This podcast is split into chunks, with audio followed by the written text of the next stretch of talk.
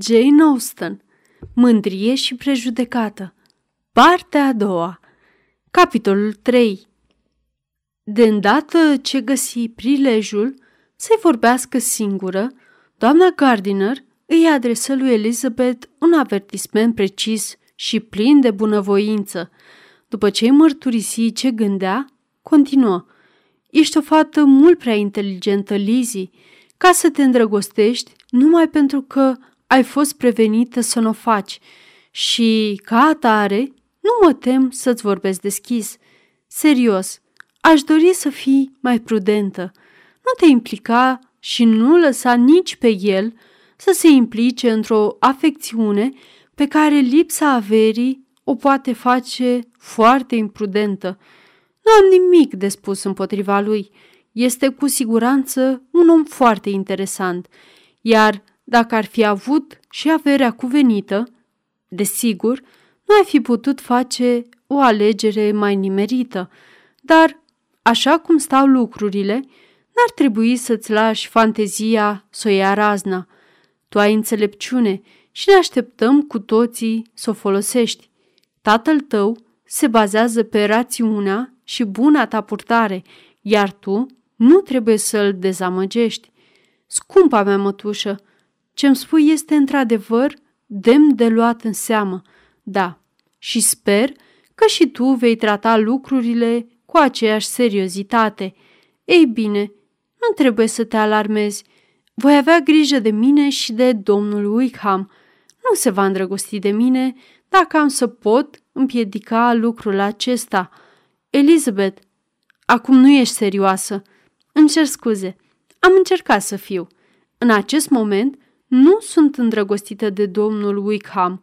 Cu siguranță nu sunt, dar el este, dincolo de orice comparație, omul cel mai agreabil pe care l-am cunoscut vreodată, iar dacă se va îndrăgosti vreodată de mine, cred că ar fi totuși cel mai bine să nu o facă. Înțeleg imprudența acestui gest. Oh, acest îngrositor, domn Darcy, Părerea tatălui meu despre mine îmi face cea mai mare onoare și aș fi tare tristă dacă l-aș dezamăgi. Tatăl meu totuși îl simpatizează pe domnul Wickham. Pe scurt, dragă mătușă, mi-ar plăcea tare rău dacă eu v-aș face nefericiți pe toți, dar cum în fiecare zi vedem că acolo unde există afecțiune Tinerii sunt foarte rar reținuți să aibă o legătură din cauza lipsei de avere, cum aș putea promite să fiu mai înțeleaptă decât atâția alții de dinaintea mea, dacă voi fi tentată? Și cum aș ști dacă este într-adevăr înțelept să rezist? Tot ce-ți pot promite acum este că nu mă voi grăbi. N-am să mă grăbesc. Să cred că eu aș fi cel mai important obiect de interes al său. Când am să fiu în compania lui, nu voi fi nerăbdătoare. Pe scurt, am să fac tot ce pot. Probabil ar fi bine să nu-l mai încurajez să vină pe aici atât de des.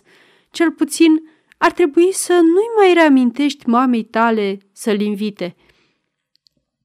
Așa cum am făcut zilele trecute, spuse Elizabeth, un zâmbet plin de subînțelesuri. Foarte adevărat.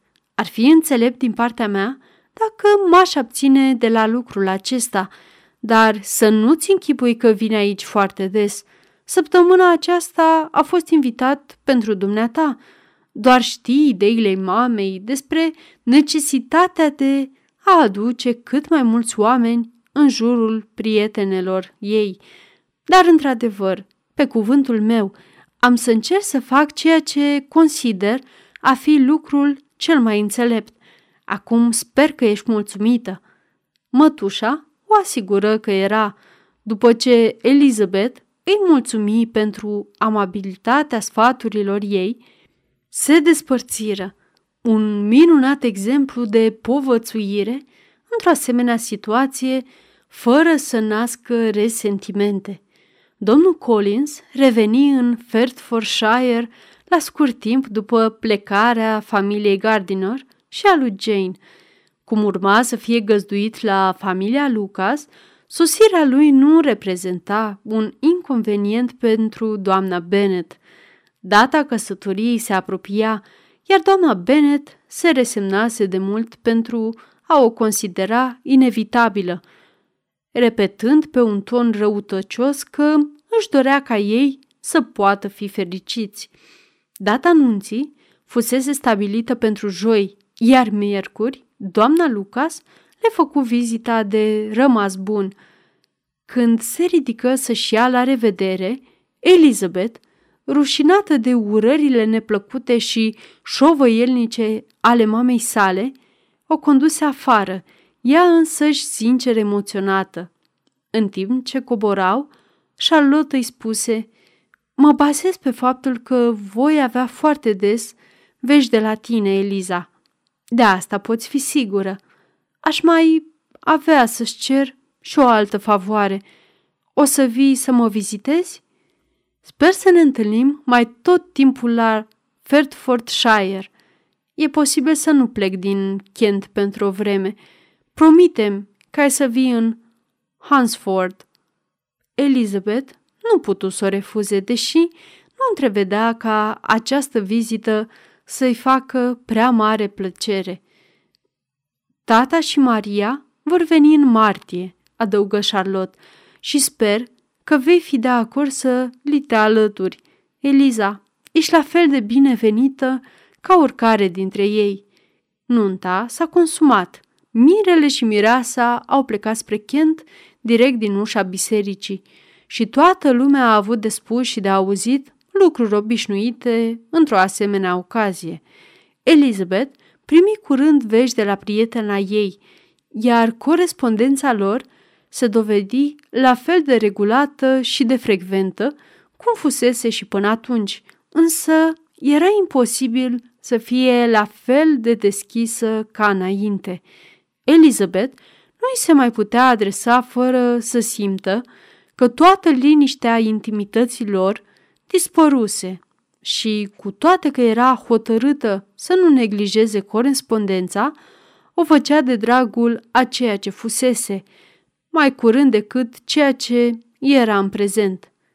Primele scrisori ale Charlottei fură primite cu multă nerăbdare. Era foarte curioasă să afle cum va vorbi despre noua ei casă, cum îi va plăcea Lady Catherine și cât de fericită va îndrăzni să se declare. Cu toate acestea, după ce citi scrisorile, Elizabeth simți că Charlotte se exprima din toate punctele de vedere așa cum se așteptase. Scria cu veselie. Părea înconjurată de bunăstare și nu vorbea despre nimic ce nu poate fi lăudat. Casa, mobilierul, împrejurimile și drumurile erau foarte pe gustul ei, iar purtarea lui Lady Catherine era amabilă și îndatoritoare. Era imaginea pe care domnul Collins o construise despre Hansford și Rosings, adusă la o perspectivă rațională, iar Elizabeth intuia că pentru a putea afla restul, va trebui să aștepte până ce va face personal o vizită acolo. Jane îi scrisese deja câteva rânduri surorii ei pentru a o anunța că ajunsese cu bine în Londra și spera că în următoarea scrisoare îi va sta în putere să-i spune câte ceva și despre familia Pingley. Nerăbdarea cu care așteptase a doua scrisoare îi fu răsplătită așa cum este răsplătită nerăbdarea în general. Jane era de o săptămână în oraș fără să o fi văzut sau să aibă vreo veste de la Caroline. Găsise și o justificare. Presupunea că ultima scrisoare trimisă prietenei ei din Longbourn se pierduse din întâmplare. Mătușa, continuă ea, se duce mâine în acea parte a orașului și voi profita de acest prilej pentru a face o vizită în Grosvenor Street. I-a scris din nou după vizita, în care o văzuse pe domnișoara Bingley. Caroline nu mi se părea prea bine dispusă, spunea ea, dar s-a bucurat să mă vadă și mi-a reproșat că nu am mai anunțat-o de sosirea mea în Londra. Am avut dreptate așadar. Ultima scrisoare nu a ajuns la ea. Am întrebat, bineînțeles, de fratele ei. Era bine, dar atât de prins de domnul Darcy că și ele îl vedeau foarte rar. Am aflat că domnișoara Darcy era așteptată la masă. Mi-aș fi dorit să o văd. Vizita mea n-a fost prea lungă, fiindcă doamna Horst și Caroline trebuiau să iasă. Sper că le voi vedea cât de curând aici. Elizabeth clătină din cap la o așa scrisoare. Se convinse că domnul Darcy ar fi putut afla numai dintr-o întâmplare că sora ei era la Londra. Trecură patru săptămâni fără ca Jane să-l vadă. Se străduia să se convingă singură că nu regreta nimic, dar nu mai putea închide ochii la indiferența domnișoarei Bingley. După ce, timp de două săptămâni, o așteptase în fiecare dimineață, inventând în fiecare seară o nouă scuză pentru ea, Musafira își făcu, în cele din urmă, apariția, dar vizita scurtă și, mai mult decât atât, schimbarea de atitudine nu i-a permis lui Jane să continue să se înșele. Epistola pe care i-a scris-o surorii sale, cu această ocazie, dovedea ceea ce simțea. Sunt convinsă că scumpa mea Lizzie nu va fi capabilă să aibă o atitudine triumfătoare asupra mea, pentru că a avut o judecată mai bună atunci când am să-i mărturisesc că m-am înșelat întru totul în privința afecțiunii domnișoarei Bingley. Dar, scumpa mea soră, deși s-a dovedit că ai avut dreptate, n-aș vrea să mă consider încăpățânată. Dacă am să afirm, în continuare, că, luând în considerație felul în care s-a purtat înainte, încrederea mea era la fel de justificată ca și suspiciunea ta. Nu pot înțelege motivul pentru care a vrut să fie apropiată de mine, dar sunt convinsă că, dacă împrejurările s-ar repeta, eu m-aș înșela din nou. Caroline nu mi-a întors vizita până ieri, fără să primesc între timp de la ea vreun bilet sau vreun rând. Când a venit, era evident că nu-i făcea nicio plăcere. S-a scuzat puțin și formal că nu venise mai devreme. N-a spus niciun moment că și-ar dori să ne revedem și era atât de schimbată din toate punctele de vedere, încât, atunci când a plecat, eram total hotărâtă să nu mai continui această relație. Îmi pare rău, deși nu mă pot împiedica să nu o condamn. A greșit mult alegându-mă pe bine, dar pot spune fără rezerve că ea a făcut primul pas pentru a ne apropia. O compătimesc doar pentru că ea trebuia să simtă acum că a greșit și pentru că sunt foarte sigură că totul a fost făcut din grijă pentru fratele său. Nu este necesar să mă mai explic în continuare, cu toate că noi înțelegem că grija pentru fratele ei este inutilă, dacă ea simte încă lucrul acesta, felul în care s-a purtat cu mine mi se pare totuși întemeiat și cum, într-un mod meritat, el este foarte drag sorei sale, îngrijorarea pe care o simte pe seama lui mi se pare firească și binevoitoare. Nu pot însă să nu mă mir că ea se mai teme acum, căci dacă el ar fi ținut la mine, noi ar fi trebuit să ne întâlnim cu mult, mult timp în urmă. Sunt convinsă că el știe de prezența mea în oraș, din câteva lucruri pe care mi le-a spus chiar ea – și totuși, din felul în care vorbește, s-ar părea că vrea să se convingă singură că fratele ei ține cu adevărat la domnișoara Darcy. Nu pot înțelege lucrul acesta. Dacă nu mă teme că fac o judecată prea aspră, aș fi aproape tentată să spun că există o puternică sezație de duplicitate în toate acestea, dar am să mă străduiesc să alung orice gând dureros și să mă gândesc numai la lucrurile care mă fac fericită, la afecțiunea ta și la nesfârșita bunătate a dragului meu unchi și a scumpei mele mătuși. Dăm vești cât mai curând. Domnișoara Bingley a spus ceva despre faptul că el nu se va mai întoarce în Netherfield și va renunța la casă, dar nu avea nicio siguranță. Mai bine n-am mai vorbit despre asta. Sunt extrem de bucuroasă că ai vești atât de plăcute de la prietenii noștri din Hansford. Te rog, du-te să-i vizitezi cu Sir William și Maria. Sunt convinsă că te vei simți foarte bine acolo. A ta, etc. Această scrisoare o mâhni întrucâtva pe Elizabeth, însă buna dispoziție îi reveni la gândul că Jane nu se va mai lăsa înșelată, cel puțin nu de sora lui Bingley. Nu mai avea niciun fel de așteptări în ceea ce îl privea pe fratele lor. Nu își mai dorea nici măcar o renoire a atențiilor sale. Pierdea din calități de câte ori se gândea la el, iar ca o pedeapsă pentru el și un posibil avantaj pentru Jane, Elizabeth spera ca el să se căsătorească în curând cu sora domnului Darcy, care, după cele relatate de Wickham, l-ar fi făcut să regrete din plin ceea ce lăsase în urmă. În același timp, doamna Gardiner îi reaminti lui Elizabeth de ceea ce îi promisese în legătură cu acest domn și îi ceru să-i transmită vești. Elizabeth avea sarcina de a transmite noutăți menite să o bucure mai degrabă pe mătușa ei decât pe ea însăși.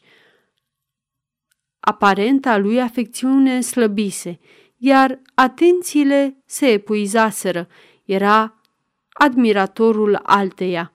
Elizabeth era destul de prevăzătoare ca să poată observa totul, dar putea observa și scrie despre asta fără prea mare durere. Inima ei fusese numai ușor atinsă, iar orgoliul îi era satisfăcut de convingerea că ea ar fi fost unica lui alegere, dacă averea i-ar fi permis-o. Dobândirea pe neașteptate a unei averi de 10.000 de lire era farmecul cel mai remarcabil al tinerei domnișoare căreia se străduia acum să intre în grații, dar Elizabeth, care intuise mai puțin acum decât în cazul Charlottei, nu-l acuza pentru dorința de a-și căpăta independența. Ba, din potrivă, nimic nu părea mai natural și cum bănuia că pentru a renunța la ea, în el se dăduse o luptă, ea se arătă bine dispusă să admită că era o măsură înțeleaptă și de dorit pentru amândoi, făcându-i sincere urări de fericire. Toate acestea fură aduse la cunoștința doamnei Gardiner și, după ce povesti întâmplările, continuă astfel. Sunt convinsă acum, scumpă mătușă, că, în realitate, n-am fost niciodată îndrăgostită, căci dacă aș fi experimentat cu adevărat sentimentul acesta, pur și înălțător, acum i-aș detesta chiar și numele și i-aș dori tot răul din lume.